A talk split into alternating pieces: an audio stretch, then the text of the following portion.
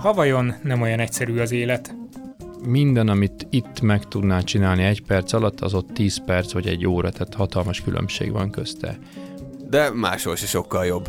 Mindenhol katonai járműveket látsz, géppuskás embereket. Kivéve talán Magyarország egy meglepő települését. Pécel egy nagy távcsőgyárt központja a világnak. Bakos Gáspár csillagász, a Princeton Egyetem kutatója lesz a vendégünk, akivel exobolygókról, a hatnetről és egyéb más nyalágságokról fogunk beszélgetni. Rövidesen kezdünk, addig is iratkozzatok fel a podcastünkre.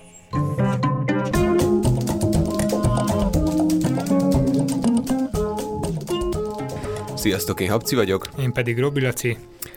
Érkezett jó pár megjegyzés a podcasthez, vagy a podcasttel kapcsolatban. Egyrészt abból a kérdőívből, amit egy pár hete tettünk fel nektek, illetve mi is gondolkoztunk egy picit, hogy hogy lehetne ö, interaktívabbá, érdekesebbé, meg egy picit, ö, picit jobbá tenni magát a műsort, úgyhogy van egy jó pár ötletünk, amiket most ö, alkalmazni is fogunk.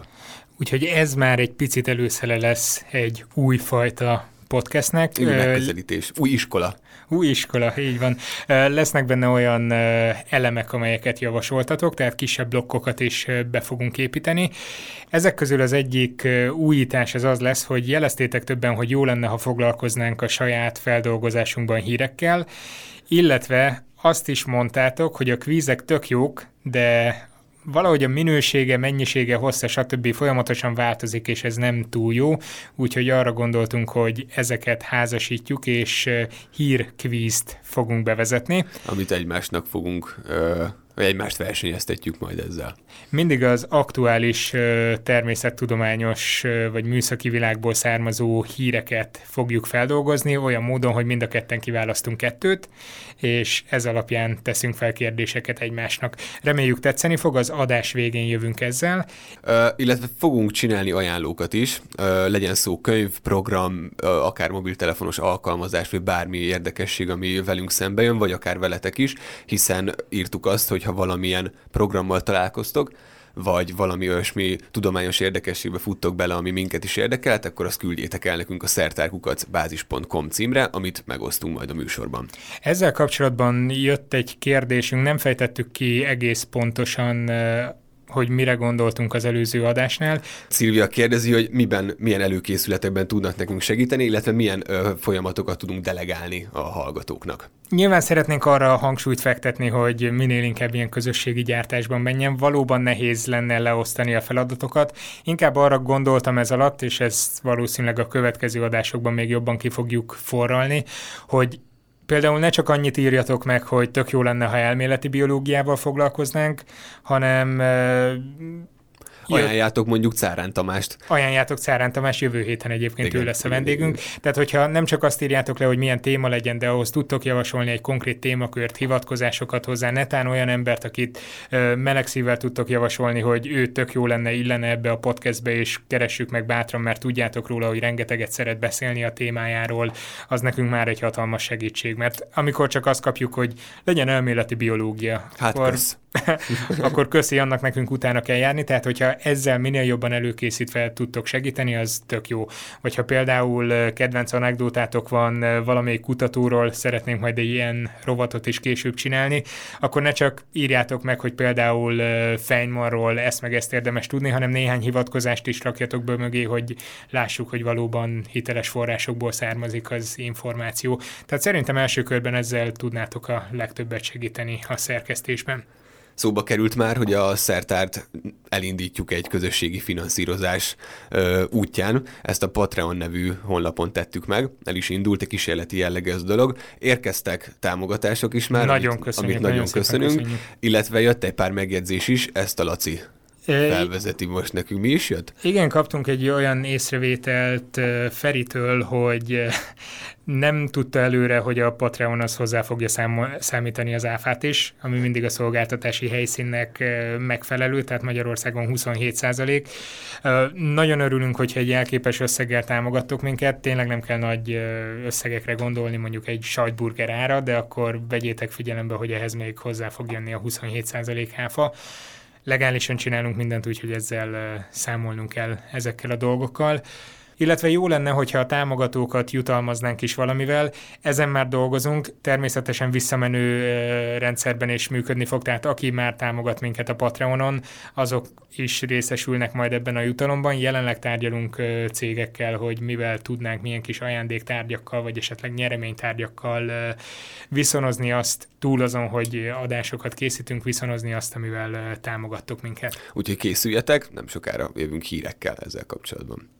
Hírekkel azzal kapcsolatban is jövünk, hogy az adás végén lesz hírkvíz, illetve lesz egy ajánló blokkunk is, ezúttal egy mobiltelefonos alkalmazást fogunk ajánlani, ami erősen kapcsolódik az előző adás témájához. Az ELTI fő témánk pedig a csillagászat lesz, azon belül is az exobolygók kutatása, illetve ezzel kapcsolatos mindenféle érdekességek. Bakos Gáspárt hívtuk meg vendégnek. Néhány héttel ezelőtt volt egy vendégünk, aki természetfilmezésről beszélt nekünk, Molnár Attila Dávid, és ragaszkodott ahhoz, hogy hívjuk meg mindenképpen egy ismerősét vendégnek, aki jelenleg itt van nálunk a stúdióban, de hát egyébként pedig Magyarországon van, ami még érdekesebb, mert hogy egyébként a Princeton Egyetemen dolgozol.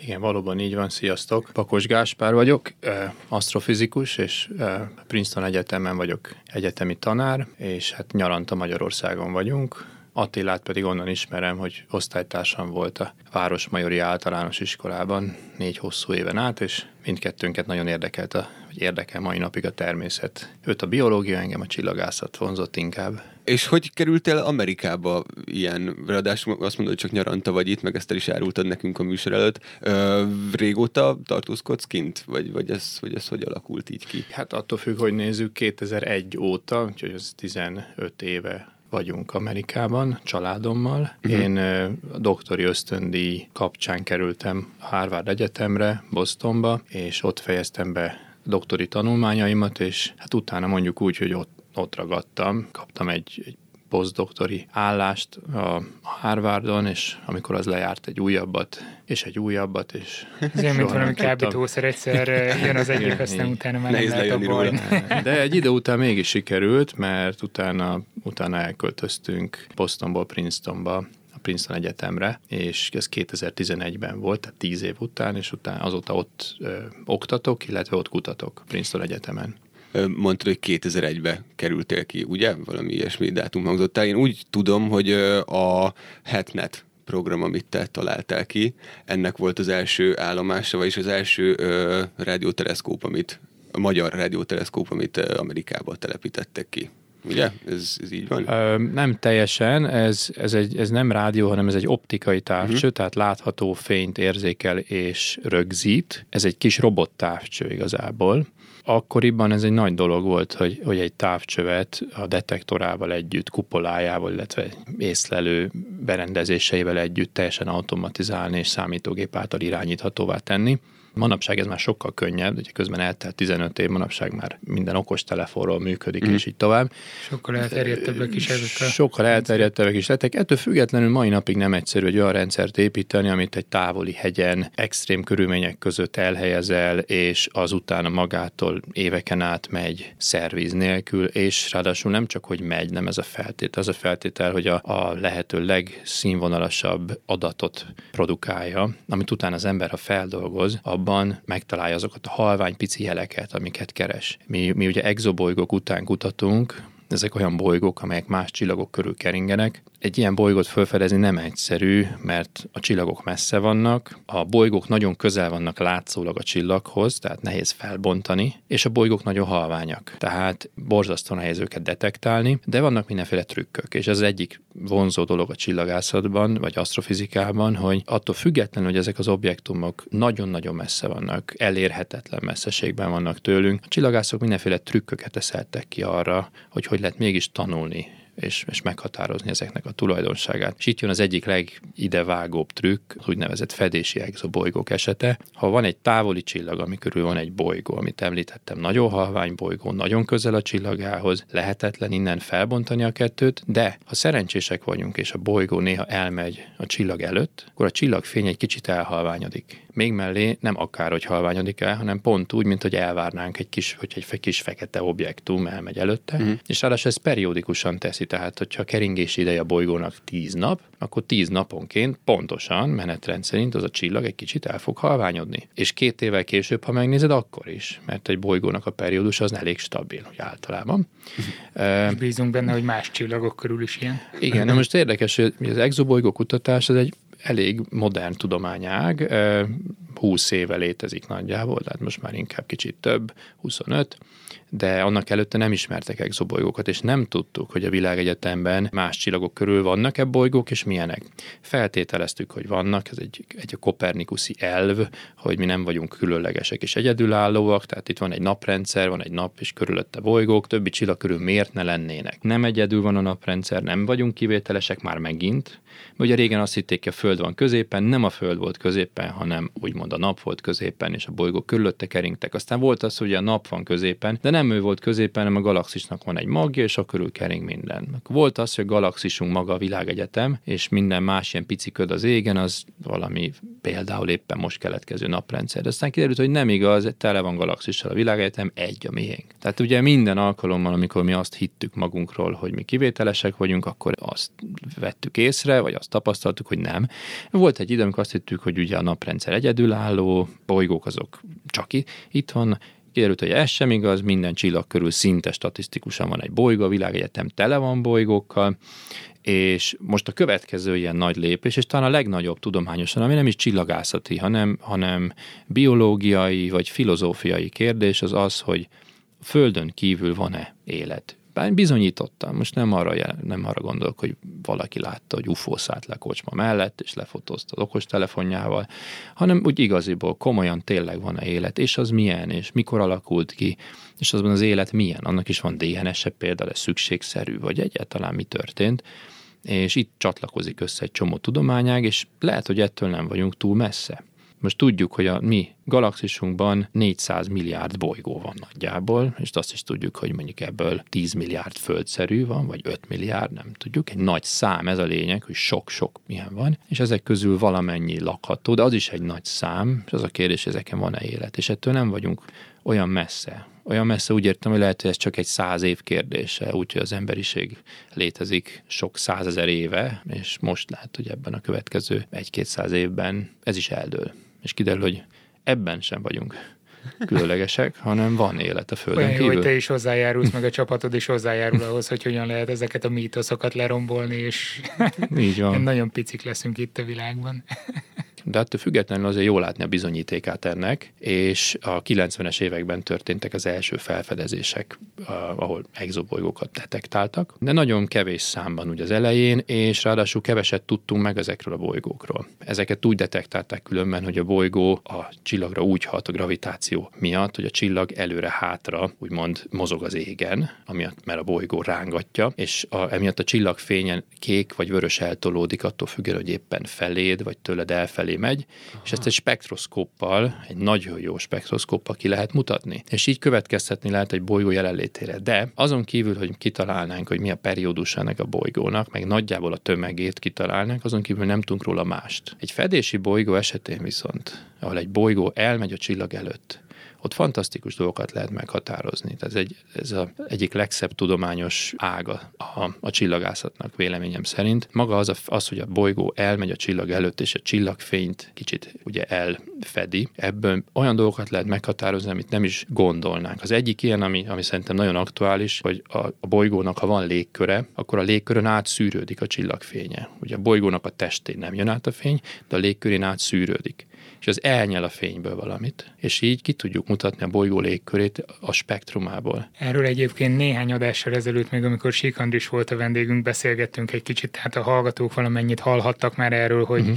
hogyan lehet így megbecsülni, hogy nagyjából miből, milyen anyagokból állhat a bolygónak a légköre, illetve az jutott még eszembe, amikor itt meséltél arról, hogy hogy lehet a bolygókat felfedezni, hogy nem régiben osztottunk meg egy gravitációs szimulátor online alkalmazást, ahol tök jól lehet ilyen egymás körül keringő Objektumok, objektumokat megfigyelni. Mhm. létrehozni és megfigyelni ezeknek Igen. a mozgását, úgyhogy érdemes lesz majd, ezt most a hallgatóknak mondom megkeresni. Majd a... Belinkeljük Igen. egyébként ez alá az adás alá is, úgyhogy... És a bolygóknál is persze van ilyen, hogy, hogyha közel kering egymáshoz két bolygó, tehát egy csillag körül kering mind a kettő, de úgy, hogy nem túl messze egymástól, akkor jelentős hatással tudnak egymásra lenni. A mi naprendszerünkben nagyon pici a bolygóknak az egymásra kifejtett hatása. Ezért bármilyet olvas az ember a, a horoszkópban. Hogy a, igen, ezt akartam mondani, hogy ehhez képest ez, nézed a horoszkópokat, és az igen, a Jupiter igen. milyen hatással van. Hát ez, ez hát de ránk nem egymásra.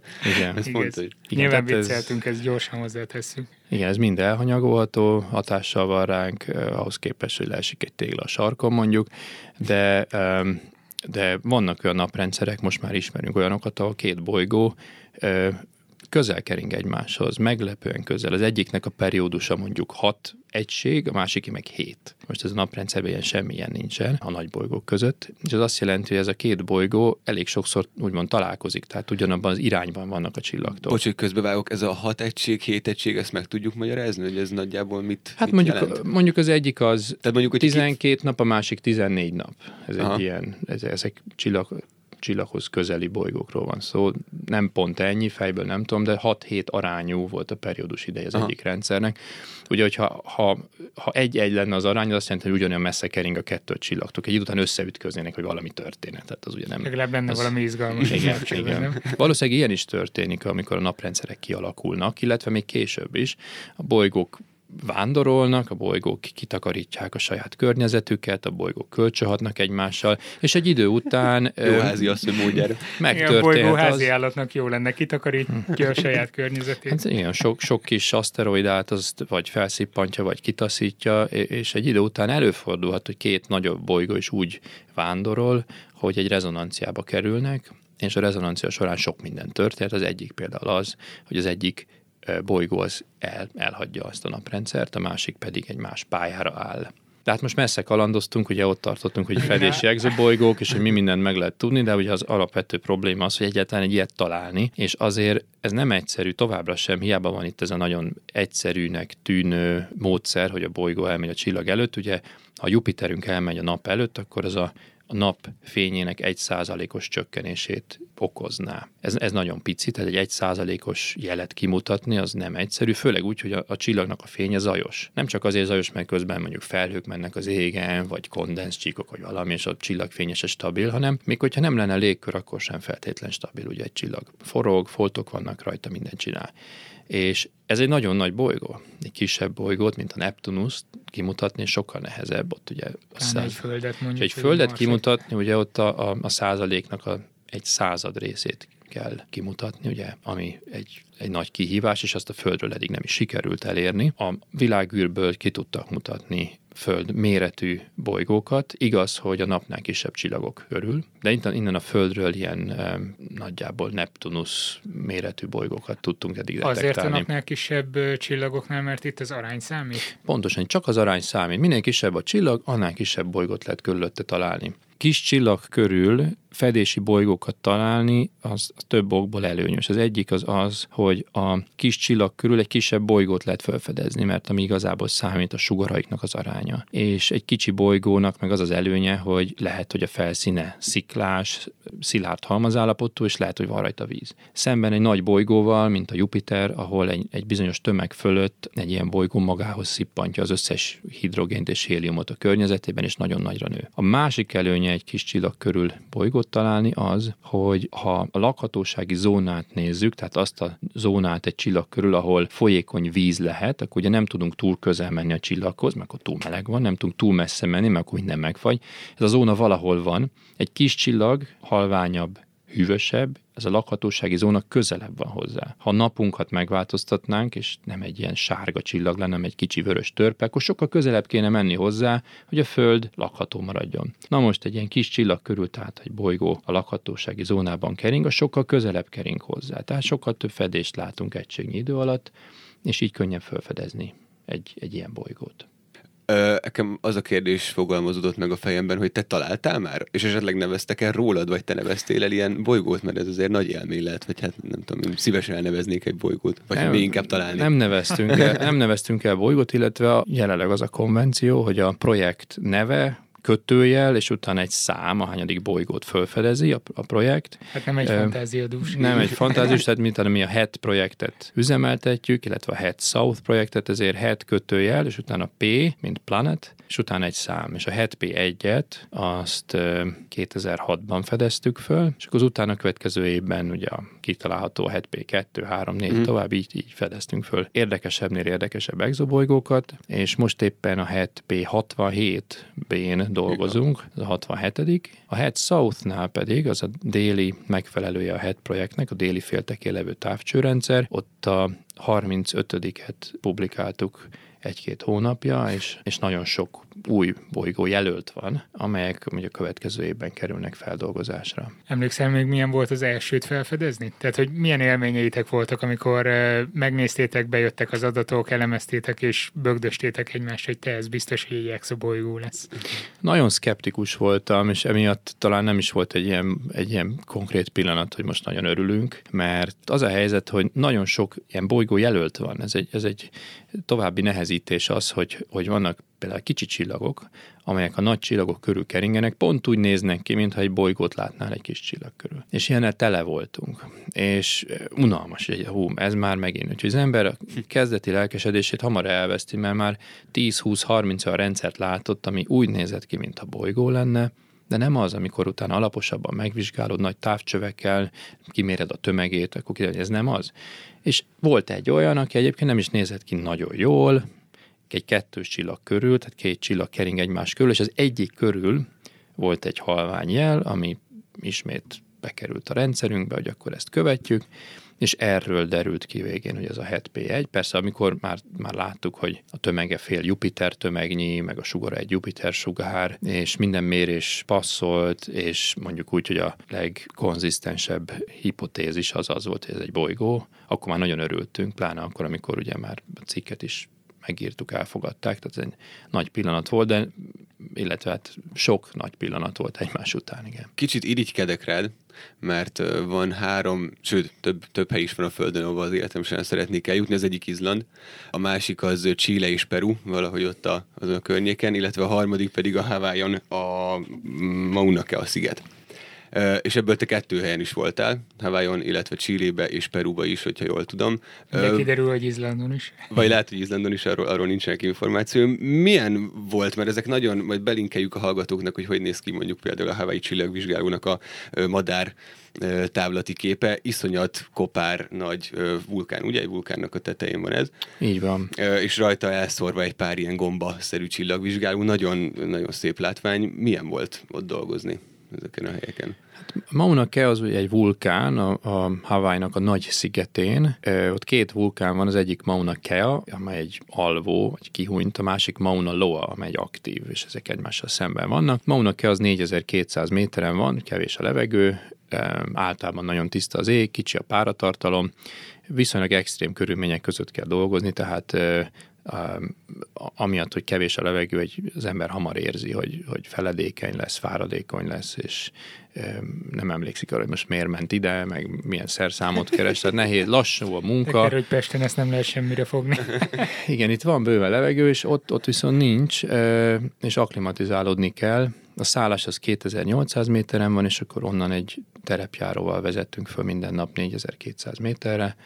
A, ott egy épületnek a tetején, egy platformon Más vízszintesen a... ingázik ennyit, mint igen, igen. függőlegesen. A távcsövek egy, egy épületnek a tetején egy platformon helyezkednek el. Nagyon nagy munka volt ezeket oda felemelni, összerakni, kalibrálni, kábeleket kihúzni. Ezt mind ti csináltátok? Ezt mind mi csináltuk, és, és minden, amit itt meg tudnál csinálni egy perc alatt, az ott 10 perc vagy egy óra, tehát hatalmas különbség van közte.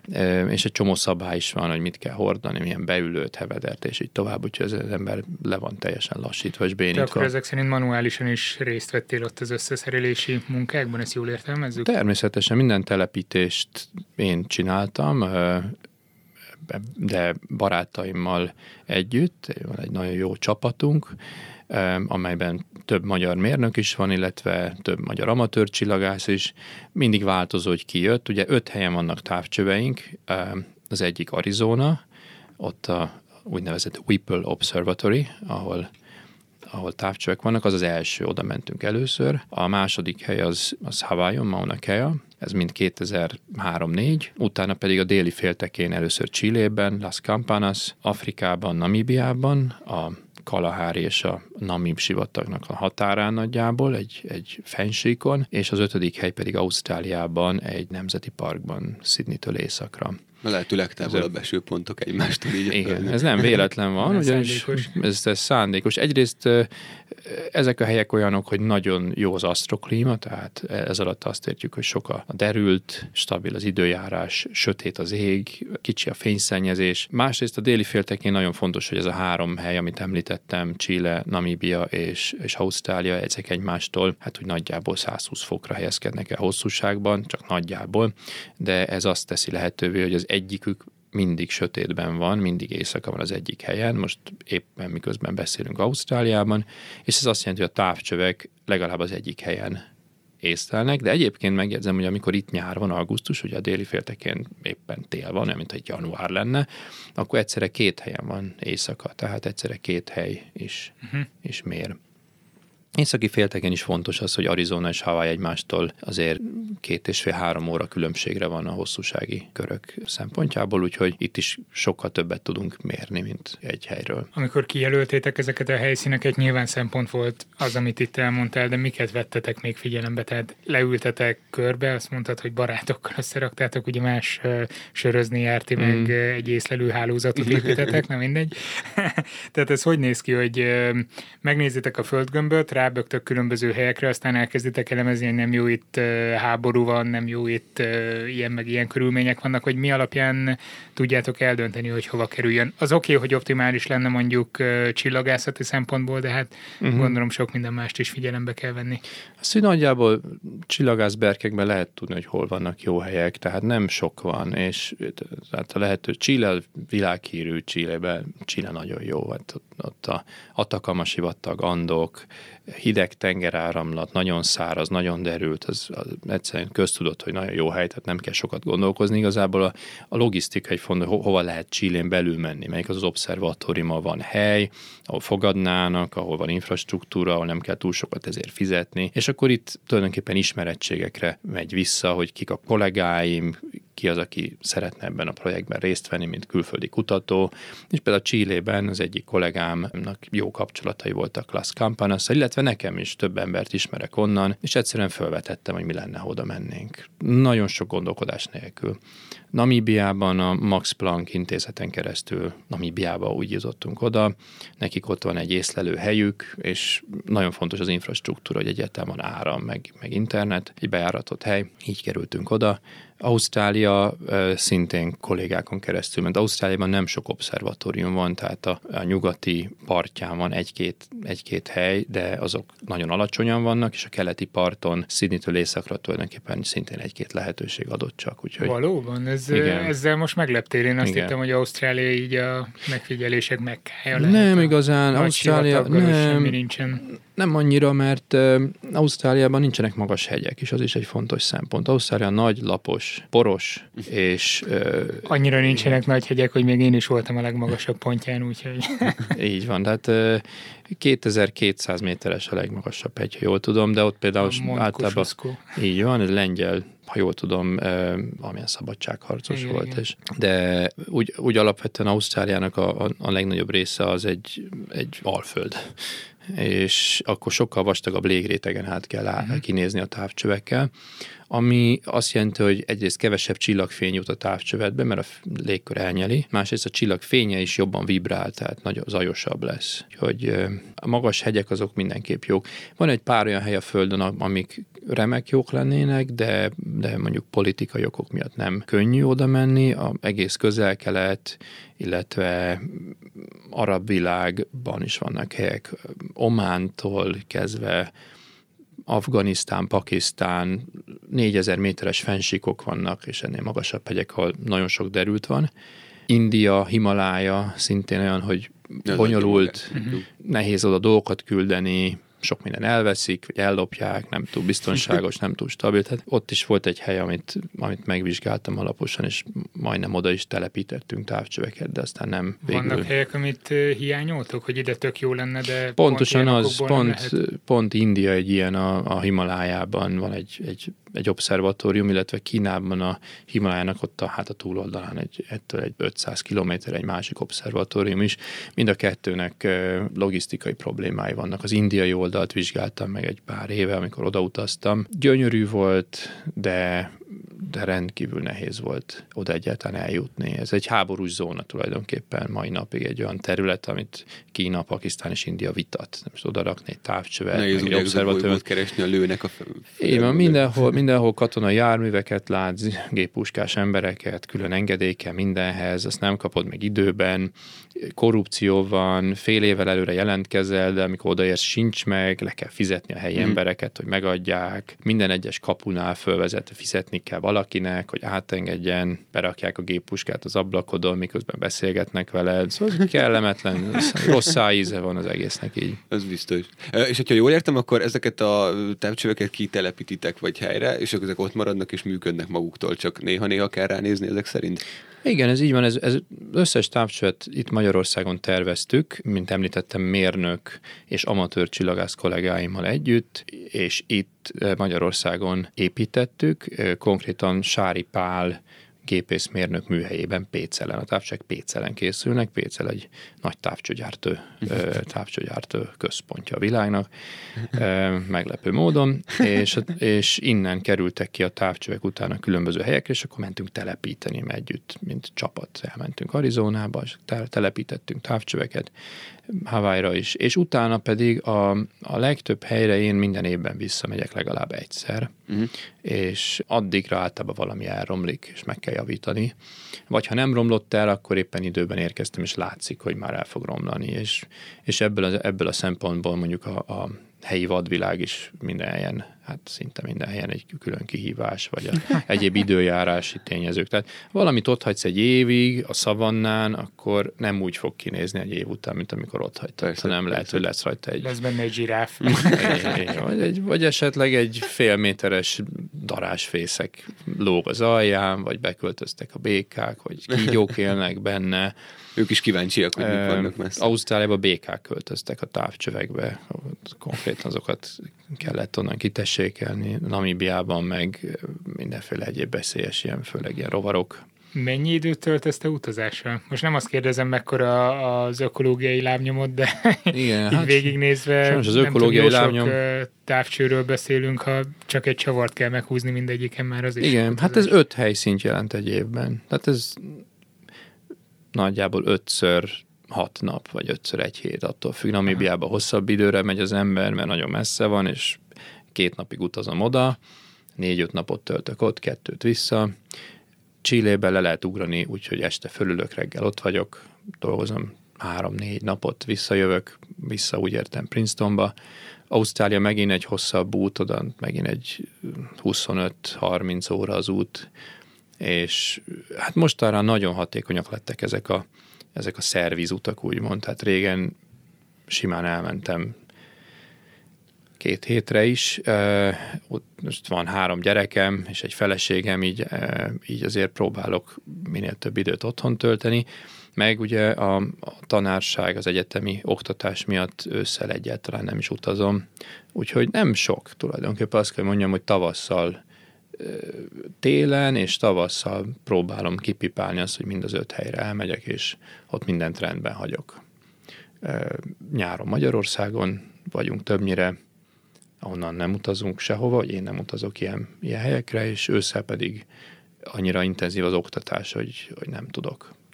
Az valahol ott kezdtük itt a hetes beszélgetést, aha, hetes, hogy hogy annak idején ez elég innovatív gondolat volt, hogy egy ilyet rakjatok össze. Hogyan fogadta ezt a csillagász közösség? Nyitott volt rá mindenki? Azt mondták, hogy tök jó ilyenre vágytunk már régóta?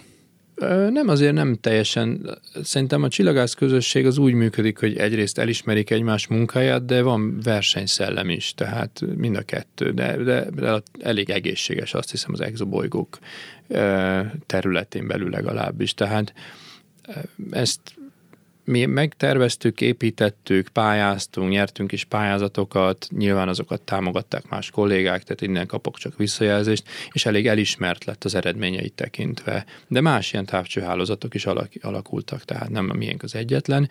És egy, ez, egy, ez egy téma, ami már 20 év a csillagászatban, vagy régebb óta létezik, hogy hogy lehet automatizálni dolgokat, hogy lehet robotizálni távcsöves észlelés ez egy nagyon, nagyon bonyolult, kifinomult dolog, ahol nagyon sok mindenre kell figyelni. Tehát egy, egy autóvezetésnél sokkal bonyolultabb, vagy nem tudom, mihez hasonlítsam. Tehát figyeli az ember a, a távcsövet, hova menjen, hogy követi a csillagot, a műszer hogy működik, milyenek a körülmények, és ezt minden pillanatban optimalizálni kell, főleg akkor, hogyha távcsőidő drága.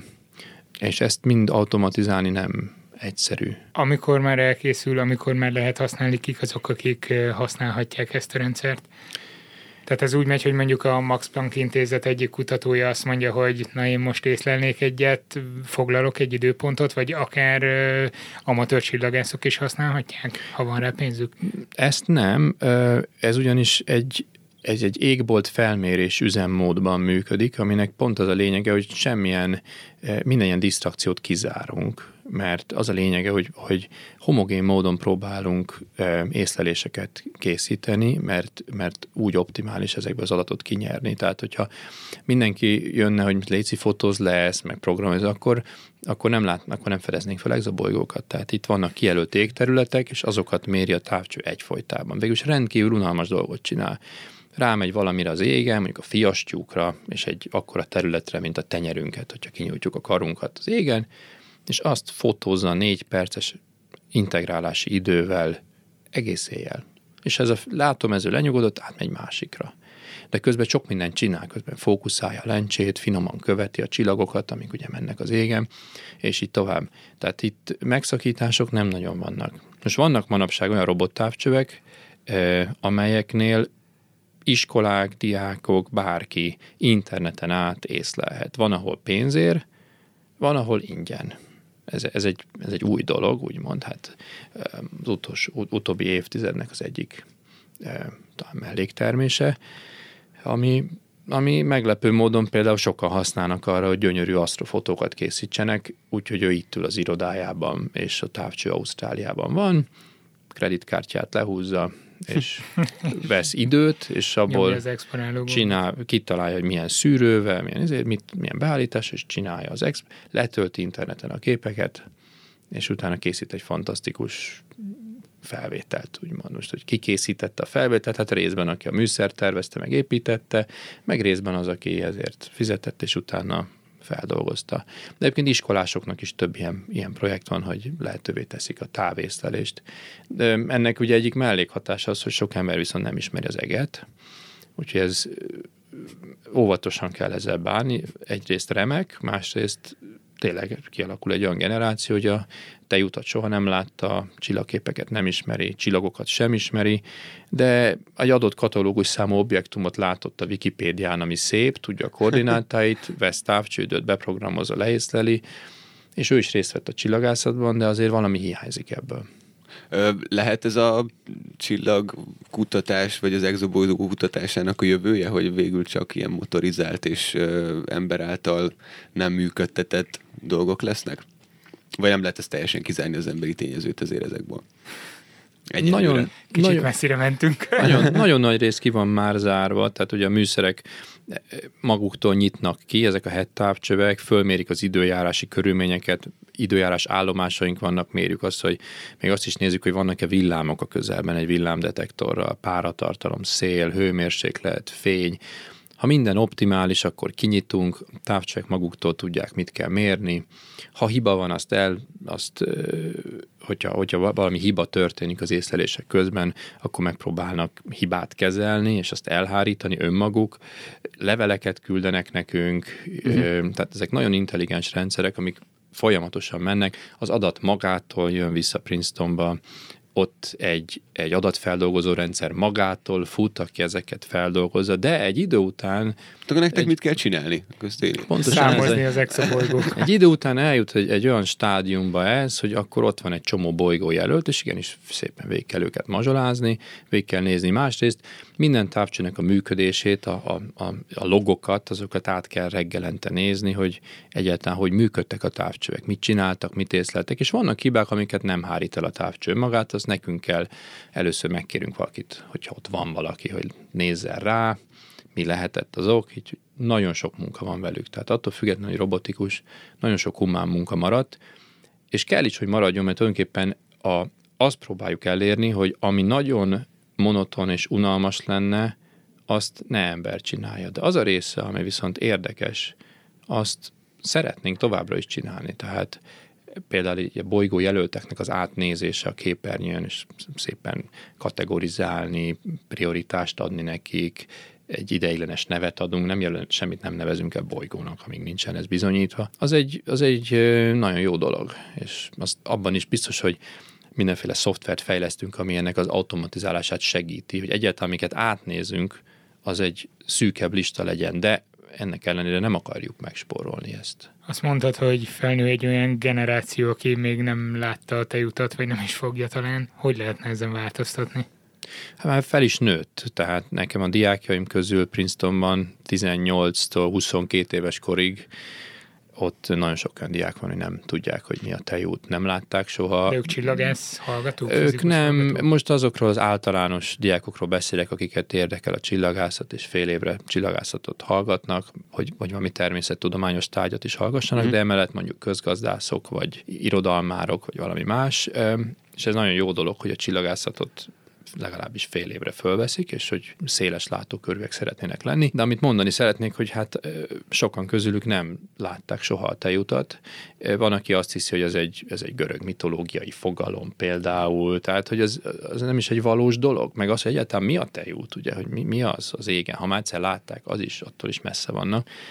És hát ennek részben az az oka, hogy a, a népesség nagyon nagy része városokban él a világon, a városokban nagyon nagy a fényszennyezés, és főleg azok ugye azok az emberek, akik például egy Princeton Egyetemre eljutnak, nagyon sok közülük egy városból jön. Nagyon kevés az, aki mondjuk Namib sivatagból, egy kunyhóból éppen Princetonba kerül. Ugye ő nagyon jól látta a tejutat, de meg nem kell. Tehát minden esetre az emberek nagyon nagy része nem látja, vagy látta a tejutat. Illetve még ha látják, és az, amit látnak, az egy silány változata annak, ami igazából a tejút. Tehát a, a tejutat a, a abban a szépségében látni, amilyen egy sötét égről, az fontos, és az, az egy felemelő dolog, és azt, amikor egy halványan látod esetleg a normafától valami kicsi részét, vagy már Balatonról is alig lehet látni, az, az nem úgy néz ki, mint amikor Namíbiából látod a tejutat, és mint egy ilyen gerinc átível a fejed fölött az egyik horizonttól a másikig tart. A horizonton levő hegyeknek látod a sziluettjét a tejút előtt. Az egy, az egy gyönyörű dolog, és ez elveszett, és ezen lehet változtatni, mert ez már nem fog így visszajönni mondjuk egy ilyen helyen, mint Budapest, de a fényszennyezéssel lehet csökkenteni. Sok szennyezés volt a világon, amin lehetett csökkenteni. Annak idején fáradt olajat leeresztették a csatornába gondolkodás nélkül. Annak idején sokkal többet szemeteltek mondjuk Magyarországon. Emlékszem, gyerekkoromban nagyon zavart, mindenki mindent eldobott, minden bokorba. Ezek javultak. Szerintem több volt a kibocsátás például a kocsikból, ugye rosszabbak voltak a motorok, illetve a fű. Tehát vannak olyan szennyezések, amiket egyszerűen évtizedek alatt lehet javítani. A fényszennyezés is ilyen, egy ilyen, és ráadásul egy olyan egyszerű dologról beszélünk, hogy fény ne menjen fölfelé. Ez egy geometriai probléma. Tehát, hogy ez, ez nem kell valakinek mérnöknek lenni, semmi, csak olyan olyan világító testeket kell tervezni, amelyek árnyékoltak, és amelyek lefele világítanak, mert általában az a cél, hogy lefele világítsunk.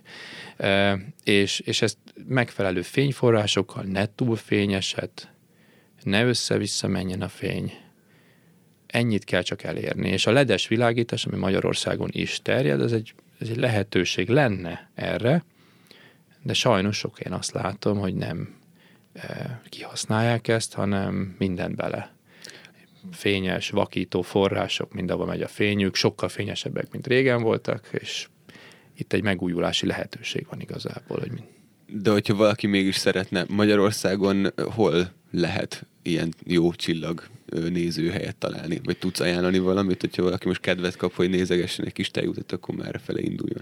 Persze. Namíbia.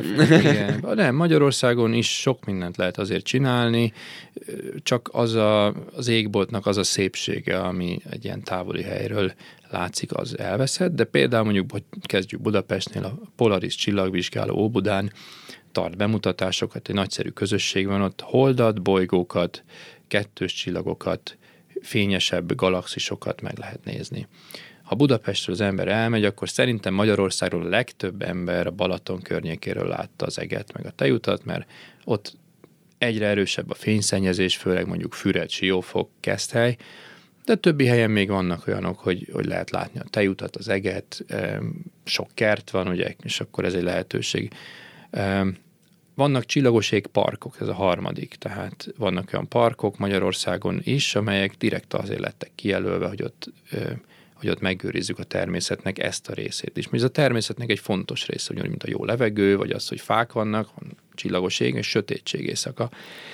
Zselicben van egy csillagosségpark, Bakonybélben van egy remek csillagda, Balaton fűzfőn is van egy nagyon jó csillagvizsgáló, és több helyen Magyarországon.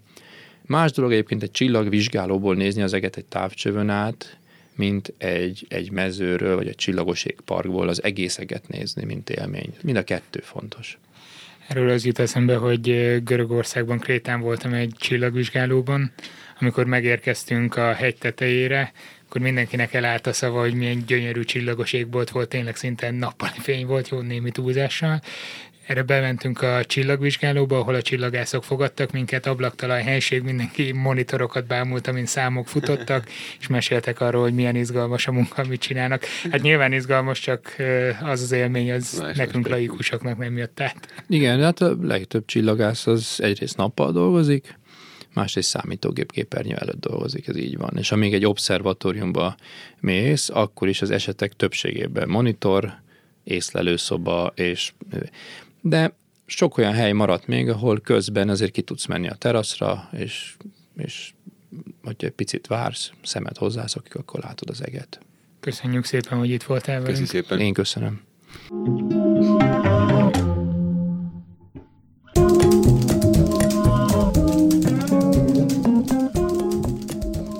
Mindjárt következik a hírkvíz, de előtte egy ajánlóval készültünk nektek. Most egy telefonos alkalmazást teszteltünk, egy madárhatározós appet, nem is mi, hanem inkább Laci főleg.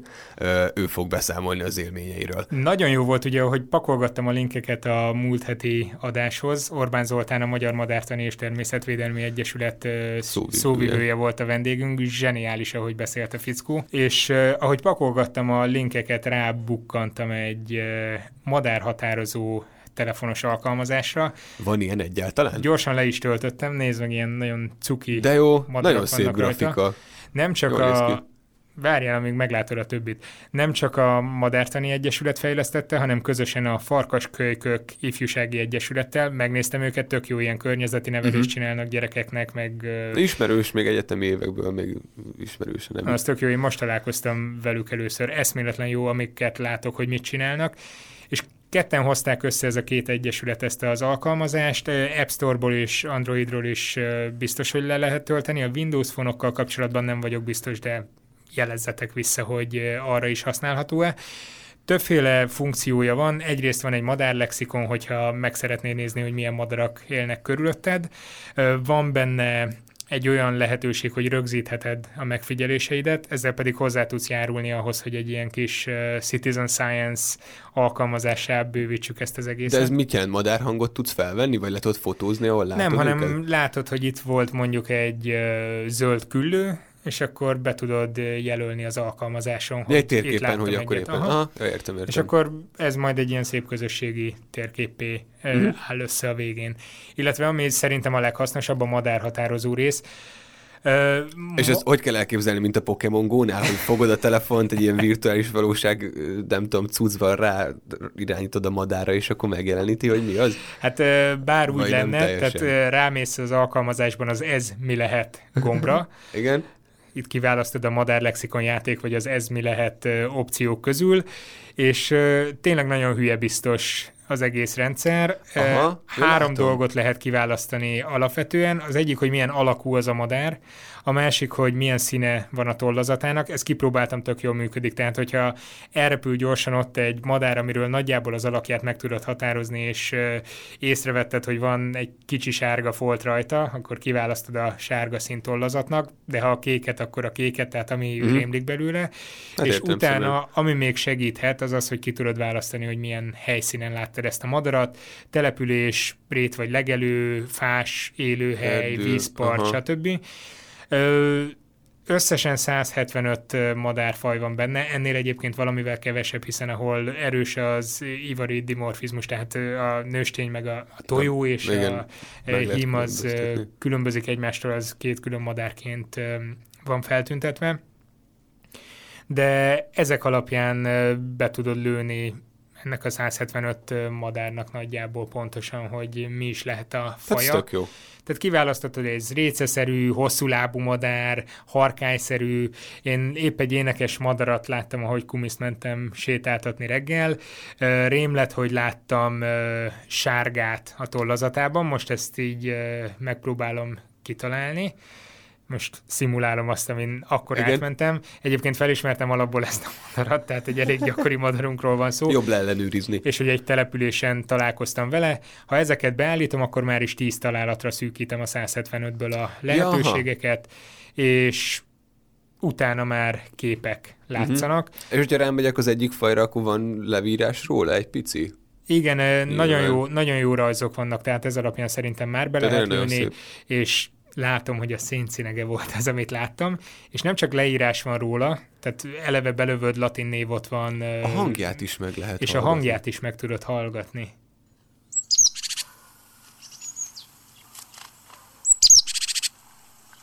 Hát ez tök jó. Úgyhogy ez egy teljesen hasznos alkalmazás, töltsétek le, ingyenes, Ingyenes gondolom, igen. úgyhogy ö, próbáljátok ki, jelezzetek vissza. Egyébként egész jó értékeléseket kapott az App Store-ban is, úgyhogy értékeljétek ezeket, és ezzel is segíthettek a fejlesztőknek, meg támogassátok őket is. Próbáljátok ki, határozatok madarat. Határozatok madarakat, és jöjjön a Hírkvíz nevű rovatunk. Ezt újonnan indítottuk be, házis, házasítva a korábbi kvízünket, illetve amit kértetek, hogy a híreket dolgozzuk fel saját módon. Fú, de izgulok, rég volt kvíz. Újra elkezdett izzadni a tenyerem, mint régen. Most csak pontokban játszunk, mert smartizni is állunk. Ö, és akkor ki kezdi? Kezdte, jó? Figyelj, én három, azt beszéltük, hogy kettő-kettőt hozunk, de én hármat hoztam, válasz ki ezek közül kettőt, hogy melyiket szeretnéd. Jó, oké. Az egyik hír az egy alaszkai archeológiai érdekesség. Jó. A másik egy rendszeresen visszatérő módszertani hiba, amit genetikusok követnek el, Ez... és emiatt a publikációk egy ötödében biztos, hogy előfordul valamilyen hiba. Egyébként egy triviális baromságról van szó, amit a biológusok rendszeresen elkövetnek. Ó, jó. A Igen. harmadik pedig a pornófogyasztás. Állj, És- ez biztos benne lesz.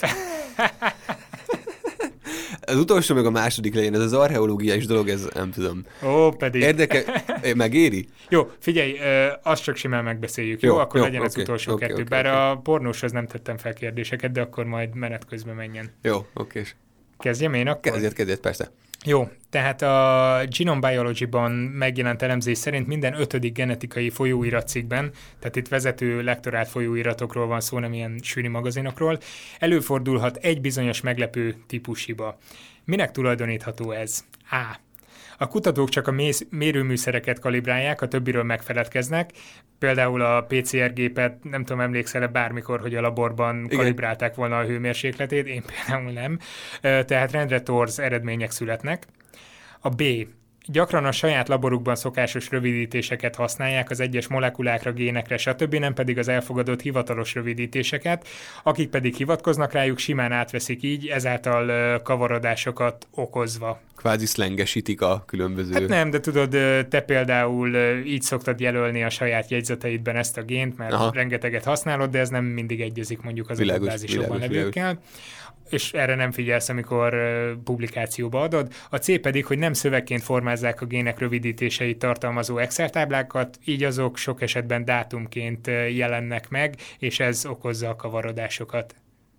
Hú, Hát ez az legutóbbi, ez egy kicsit olyan nagyon mesterkértnek tűnik, bár kiindulva abból, hogy te milyen kvízeket szoktál feltenni, még ez is akár könnyen lehet. Az első szerintem nem. Ez, ez gyanús nekem, hogy a saját jegyzetük hóbor, hóbortos kis kutatók, akik épp genetikázgatnak a laborba, össze-vissza jegyzetelnek mindent, aztán rosszul adják oda. Ö, én ezt fogom megjelölni. Aztán kiderül, hogy a C a helyes. Jó, tehát a B. Igen. Hát sajnos a C a helyes. Ne! Ö, nagyon Ennyit gyakran, Excel táblázgatnak? Nagyon gyakran előfordul, hogy bekopizzák simán a, ö, a géneket Igen. egy táblázatba, a különböző kezelések hatásaira milyen értékeket kaptak génaktivitás változásban például, és itt, amit felhoznak példaként, hogy például a Septin 2-t, azt hivatalosan Sept 2-nek jelölik, Uh-huh. ezt a gént, vagy ezt a DNS szakaszt, és az Excel ezt automatikusan átírja, mintha szeptember másodikáról lenne szó.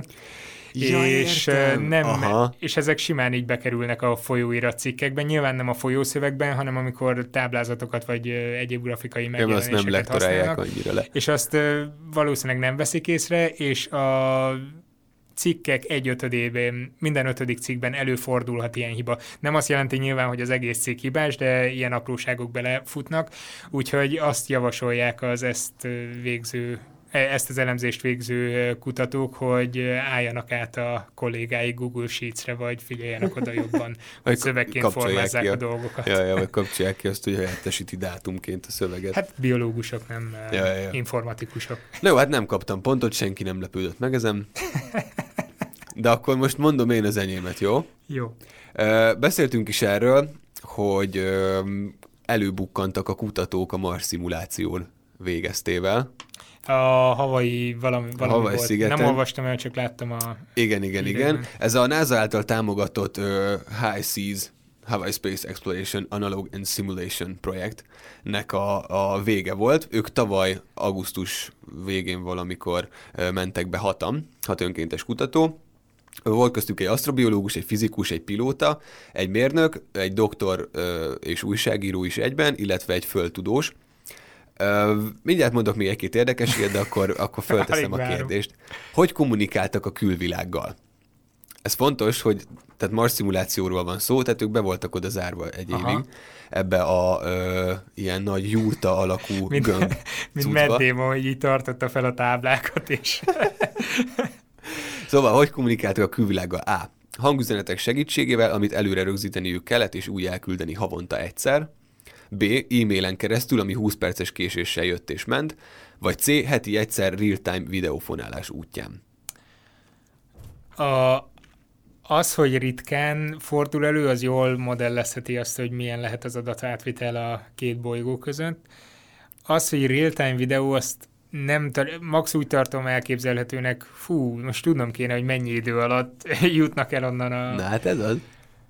Szerintem eh, nekem az a legreálisabb, hogy ahol azt mondtad, hogy ilyen 20 perces késleltetéssel... eh, E-mailen keresztül, ami 20 perces késéssel jött, ment. Vagy mi volt a másik, hogy hetente egyszer küldtették el e-mail, fo- e-mail formájában? Nem, az az volt az, hogy hangüzenetek segítségével, amit előre rögzíteniük kellett, és úgy elküldeni havonta egyszer. Abban is lehet valami ráció, hiszen, eh, hiszen rögzíteniük kell, ugye ki kell használniuk minél jobban a kapacitásokat, Hát vagy az át, vagy a B-t jelölném meg. Nekem a B esetleg uh, szimpatikusabb, de azért az ára is hajlak, a B-t megjelölöm. A B, tehát e-mailen keresztül 20 perces késéssel. Igen. Jó, eltaláltad Komolyan? sajnos. Igen, így volt. Ó, Jó. Így volt. Oké. Hát nem ú, hát kaptál egy pontot. Jó, de tök jó, csak, csak közben itt végigpörgettem, hogy ez hogy is nézhetett ki.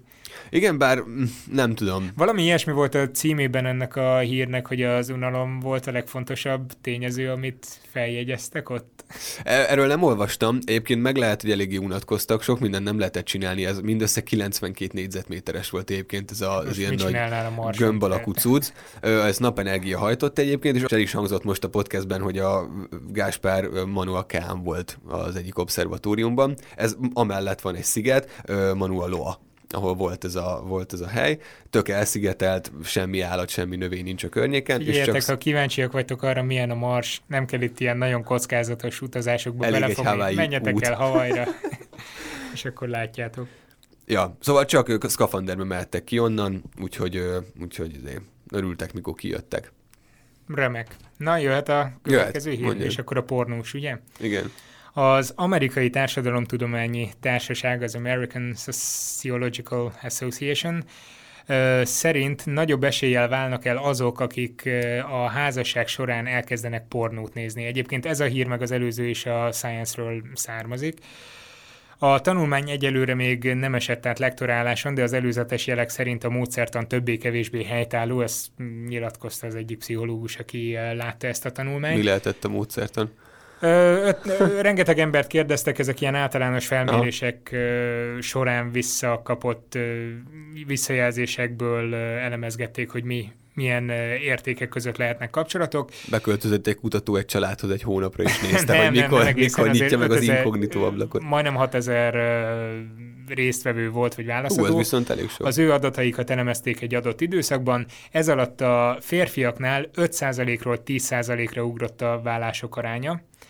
Tehát Hűha. ha elkezdtek pornót nézni ebben az időszakban, akkor az általános 5% helyett ö, 10% volt az esélye, hogy az a házasság bizony véget fog érni. Azt nem vizsgálták, vagy itt nem jelenik meg, hogy azért, mert mondjuk a feleségük nek lett elege ebből, és ő kezdeményezte Mhm. a vállást, vagy vagy ők vágytak esetleg többre másra, és emiatt történt.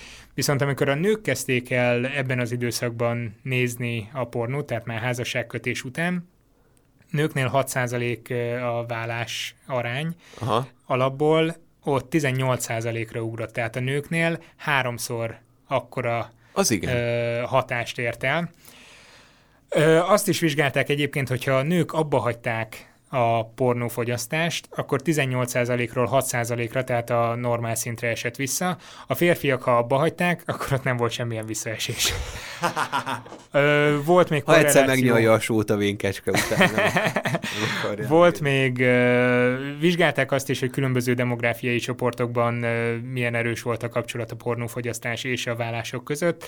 Minél fiatalabb valaki, annál erősebb a korreláció, tehát minél fiatalabb korban kezdik el a házasság során nézni a felnőtt tartalmakat, annál nagyobb a valószínűsége, hogy házasság Aha. felbontásában fog ez kicsúsosodni.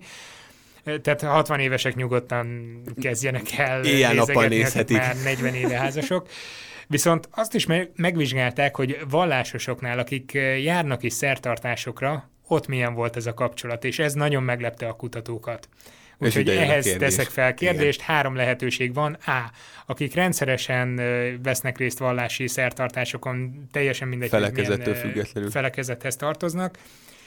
A hatás erősebb volt, tehát, hogy inkább elképzelhető az, hogyha ők pornót kezdenek el nézni, akkor még magasabb a vállások aránya. Nem volt semmilyen különbség a átlag lakossághoz képest, vagy pedig éppen az ellenkezője történt, tehát kisebb volt ott mondjuk a vállásra való hajlandóság a pornófogyasztás hatására. Hmm. Hát a józanész az diktálná, hogy a cél helyes válasz. Már hogy a vallásosoknál kevesebb Igen. lenne a vállás, hiába néznek pornót. igen, igen, igen, igen, erre gondolok. De hát nyilván nem ez jött ki, hogy ez nagyon meglepte a kutatókat, bár végül is ez is lehet.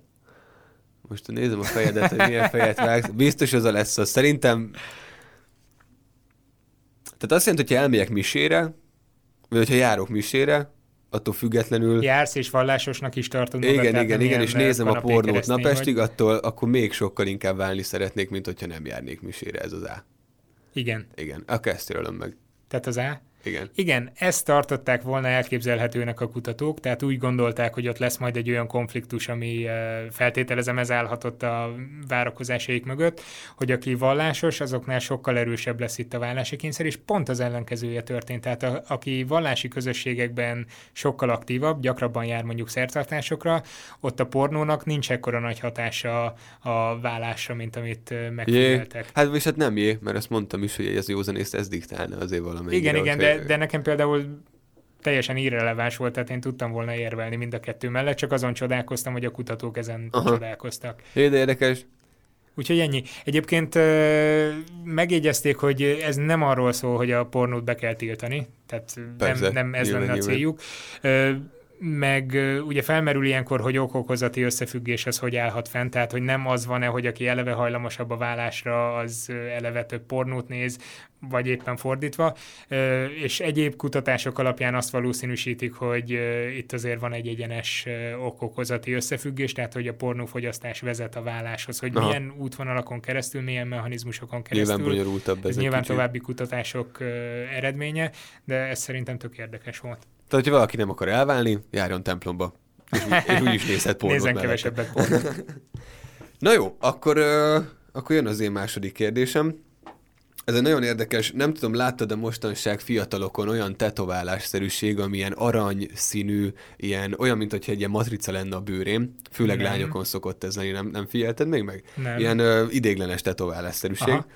Uh, ilyen nem is kozmetikai De azt is a bőr alá cég. viszik be a... Nem, ezt a bőr felületre ö, ragasztják hát, mint egy matrica. Föl. Mint egy matrica a lényegében. Mint igen, egy igen. levonó, aki borsodból hallgat minket, igen. Igen, igen. Ö, na de, egy MIT-n, az MIT-n kutatók csináltak egy Duoskin nevű ilyen tetoválást, ami ö, kicsit különlegesebb. Mire lehet ezt használni? Itt jön a kérdésem. Tehát úgy néz ki ez a dolog, hogy ez egy bőrre fel lehet ragasztani Aha. egy ilyen ö, vékony ö, vékony dolgot, még nem mondom el pontosan miből áll, de elmondom. Miért nem mondanám? Ráadásul te is meg tudod magad tervezni, szóval ki tudsz találni ilyen mintákat, ilyen Aha. geometriai formák, ezt stencilen ki tudod vágni utána, ami alá kerül egy vékony aranyfilmréteg, nyilván ez a vezető, hogy valamiféle elektronikai dolog, dolog lesz majd itt a háttérben. Uh, és mire tudják ezt használni, ezt a cuccot? Aha. Három lehetőség van. A. Zene lejátszó irányítására, tehát valamilyen kapirgálod a bőrödet, és valamilyen, ö, mit tudom én, az iPododon valami történik, vagy B, jelzi a testhőváltozást, ezt valamilyen külső, mit tudom, színváltozás, vagy valami hasonló, vagy C, képi megjelenítés, tehát konkrétan egy kép meg tud jelenni ezen a tetováláson. Igen. Vagy pedig D, NFC kommunikáció, azt tudjuk, hogy mint a telefonos, telefonnal is lehet fizetni például valami hasonló Fú, adatátvitel. Uh... Na, melyik lesz az? Most, hogy elkezdted mondani, eszembe jutott, hogy valaki ezt mutatta már, küldte nekünk szertáron, hogy, hogy van, van ez a tetkó, de nem, nem volt időm megnézni. De ott valami wearable téma kapcsán. Igen, igen, igen, ilyen, igen. Hogy mire lehet az egyik ugye az, hogy... Mire nem? Ez ja, a hogy kérdés. mire nem mire lehet nem? használni? Adtam négyet, és ebből egyet nem ja, lehet. Várjál, akkor az egyik szerint, várjál. Volt az a lejátszó, testhőváltozás jelzés, képmegjelenítés, vagy pedig NFC kommunikáció. A képmegjelenítés az az, hogy magán ezen a tetkón jelenne meg? Igen, igen, igen, igen. Hát szerintem azt nem. De hát, hogyha mondjuk tegyük fel, hogy testhőváltozásra megjelenik más szín rajta, akkor miért ne jelenhetne meg más kép? Ja, Hát mert, mert az, hogy most szint vált, vagy, vagy valami képet jelen... Most a képet úgy képzeljem el, mint egy mobiltelefonon a képernyőn, hogy megjelenik valami kép. Hát vagy... nyilván nem olyan tökéletes felbontásban, mint mondjuk egy mostani okostelefon, de hogy... Ezt, ezt lehet, hogy passzolom, mert igazság szerint mindet elbírom képzelni. Hát valamit mondani kell azért. Ö... Zene lejátszó, az tök, tök alap lenne, hiszen, hiszen tudom változtatni ott a paramétereket testhőt miért ne tudna mérni, ott van rögtön a bőrön, tehát ez is tök logikus. Mi volt a D? Ez az NFC kommunikáció. Tehát valamilyen adatátvitel. Abban is látok fantáziát, tök, tök jól lehet úgy fizetni például ilyen kis terminátorként, de én a képet jelölöm meg, mert az tehát az üt el talán legjobban a többitől. A képet meg, és helyesen döntöttél. Ah. Aj, de kár. De Őszint, én... szóval annyira okos ez a cucc, meg olyan jól megcsinálták, és annyi mindent lehet vele csinálni, hogy gondolkoztam, hogy mi a szart mondjak még, amit nem lehet egyszerűen, és csak ez jutott eszembe, de hát akkor végül is. Hát figyelj, kapsz egy mentőkérdést akkor, jó? Jó, jó, jó. Uh, akkor nézzük meg ezt a plusz hírt, amit hoztam. Alaszka szívében, képzeld el Alaszkát. Jó. Alaszka szívében van az Upward Sun River nevű régészeti lelőhely. Itt ö, olyan kultúrákat kutatnak, amelyek 11.500 és 13.200 évvel ö, ezelőtt ö, éltek ott, tehát a Pleistocénben járunk annak is a vége felé, ha minden igaz, hanem akkor javítsatok ki. Viszont innen nem maradtak fenn sem cserépedények, sem épületek, tehát maradandó építészeti emlékek, nyilván néhány csecsemősírt találtak, ez lehet, hogy megérne akár egy Miért pont csecsemősír? Utána néztem Wikipédián ilyen érdekes, tehát hamvasztották a csecsemőket, néhány esetben meg, uh. meg ilyeneket találtak, találtam nem vagyok benne biztos, ennek a résznek nem olvastam utána, viszont tűzhelyeket találtak. Uh-huh. Tehát ahol az ételeket előkészítik, Vagy a csecsemőket, ugye? vagy a csecsemőket. Nem, csecsemőket egyébként nem, ez mindjárt kiderül. És az a kérdés, hogy vajon mit tehettek? Mert mi nem vajon ették ezeket, nagyon hagyjuk a szóvicceket. Ugyanis a tűzhelyeknél talált maradványok alapján 13.200 évvel ezelőtt vizsgálták ugye a szén és a nitrogén izotópok arányát, stb. stb. És kiderült, hogy nagy, nagyon korai időszakban víziszárnyasokat és emlősöket fogyasztottak. Viszont 11.800 évvel ezelőtti mintáknál már erősen megváltozott a kép, hogy mi volt ezeknek az őseinknek a Az asztalán. táplálékában, az asztalán. Nem tudjuk, hogy volt-e asztal, de hogy mit készítettek el a tűzhelyeken. Ö, mi az, amit ebben a korban már fogyasztottak? És ö, mondok három lehetőséget. A. Bálnahúst. B. Lazacot. Mondok én is négyet. Jó. C. Kannabiszt. D. Ö, vicces gombákat. Értse mindenki, hogy akarja. Kanabiszt. Tehát füvet ettek. Hát, hogy készítettek a tűzhelyeken, tehát, hogy... Ja, hogy ez nem feltétlenül élelmiszerfogyasztás céljában, Hát hanem ezt nem tudjuk, hát valami- ö, fogy, fogyasztottak, De maradjunk fogyasztottak ennyiben, tehát valahogy. bálnahús, lazac, ö, cannabis, vagy... Tehát valamilyen Magic narkotikum, Igen. vagy pedig alapélelmiszerek között. tehát valami, ami válaszolni. 10 13.200 évvel ezelőtt még nem volt, de 11.800 évvel ezelőtt már volt. Későbbi 2000 korokból egyébként el. konkrét maradványokat találtak. Aha. Jó, tehát csak az lepte meg őket, hogy még pontosabb módszerekkel már ki tudták mutatni valami másnak is a fogyasztását. Alaszka szinte geometriai közepén vagyunk. Ja, jó, lássuk. Tehát akkor a bálnát viszonylag nehezen tudták oda elvonszolni a partoktól, uh-huh. bár kétségtelen, hogy mondjuk azt, azt vadászhattak. A lazac az valószínű, bár két, nem tudom, hogy Alaszkában őshonos-e, vagy élnek ott lazacok, biztos, valami... A lazac az hol él? Tehát így Hát nem folyókban, meg. meg nem tudom. Vagy most. Jó, hát folyók lehetnek Alaszka közepén. Ö, a fű... Füveztek volna? Elnye. Vagy gombáztak, ugye ez a nagy kérdés. Gombát csak nem, szerintem azt nehezebb megtalálni valahogy. úgy hallottad, hogy, Úgy hallottam, igen. megtalálni. Én megjelölöm a C-t. Semmiféle. hogy füveszten. hogy füveztek. Ez mekkora baromság. Jó, de várj, még nem, még nem jelölöm meg, bocs. Tehát ez tűz, Akkor nem baromság. Várjál, Tű- ha nem jelölöd meg. tűzhelyek közelében, meg egyáltalán miért sütötték volna meg? Ezt nem is lehet úgy fogyasztani, azt olvastam, hogy azt nem úgy kell. Jó, ö, ö, akkor megjelölöm a... Hát ki tudja, azok a sámánok mekkora dúzisokat dobtak ott a tűzre. Biztos, hogy valamelyiket a kettő, vagy utolsó kettő. Akkor lenne gomba. Mert azt még, azt még lehet, hogy talán megették valami ilyet. Nem, mind a kettő baromság van. Ezt most találtam ki. E- Ettől függetlenül persze használhatták, de nem ez az, amit találtak. Lazacot. És ebben az volt az érdekesség, hogy vizsgálták a mintákban a különböző izotópoknak az arányát, és azt vették észre, hogy nem csak édesvízi halakat ettek, hanem tengeri halakat is.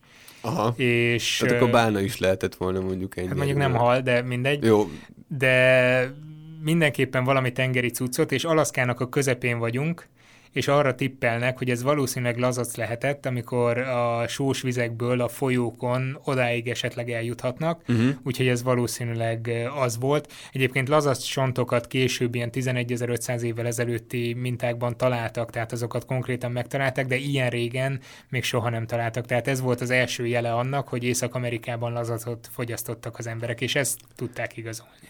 Nagy szemét vagy, Laci, mert tudtad, hogy valamelyiket az utolsó kettő közül fogom megjelölni. Érted, most lazac, ez tök evidens, most ezt nyilván nem De megjelölni. nekem nem hogy- lett volna evidens, Hát de miért nem nem? gondoltam volna, hogy, hogy azt tudjuk, hogy a- odáig eljutnak. Tehát Hát de párzani, meg élni, hogy hívják ezeket a halakat, tudod, ami nem tudom, vándorolnak. az nem tudom. élete, de erre van egy kifejezés, biológiai kifejezés, bocsánat, most nem tudom, de majd megnézzük, Kommenteljétek be. ö, hogy az élete egyik felét sós vízben, a másik felét pedig édes vízben éli, és így váltakozik a nyilván a szap- a szaporodását az egyikben csinálja a sima életét, meg a másikban. Jó, engem például meglepett az, hogy megnéztem a térképen, hogy milyen messze van ez a régészeti mm. lelőhely a legközelebbi tengertől, az alaszkai öbölnél, és eszméletlenül messze, tehát nem gondoltam volna, hogy odáig eljutnak. Ja.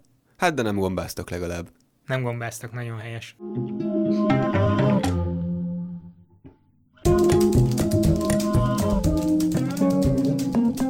A következő rész tartalmából. Tudjátok, mi vezetett az emberi nyelv kialakulásához? Ahhoz, hogy ezt a, ezt a fajta dögevést meg lehessen valósítani, ahhoz nagyon erősen kommunikálni és kooperálni kell. És az is kiderül, hogy nem a szerelem a legerősebb dolog a világon. Azt próbáljuk meg megmagyarázni, hogy az emberi viselkedésnek ezek a nagyon komplikált vonulatai, ezek mi, miből is alakulhattak ki, az a nyelv. Cárán Tamás elméleti biológus lesz a vendégünk. Emellett pedig hírkvízzel és ajánlókkal is jövünk majd a jövő héten. Ennyi volt a mai adás.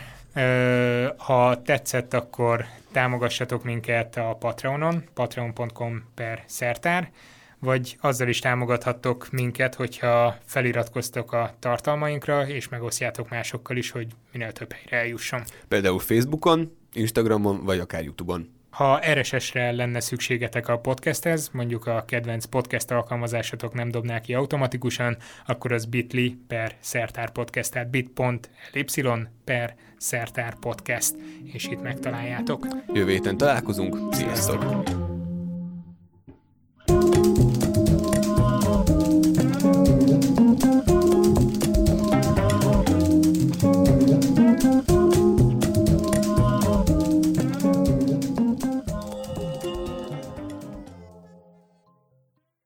Ez a műsor a Béton közösség tagja.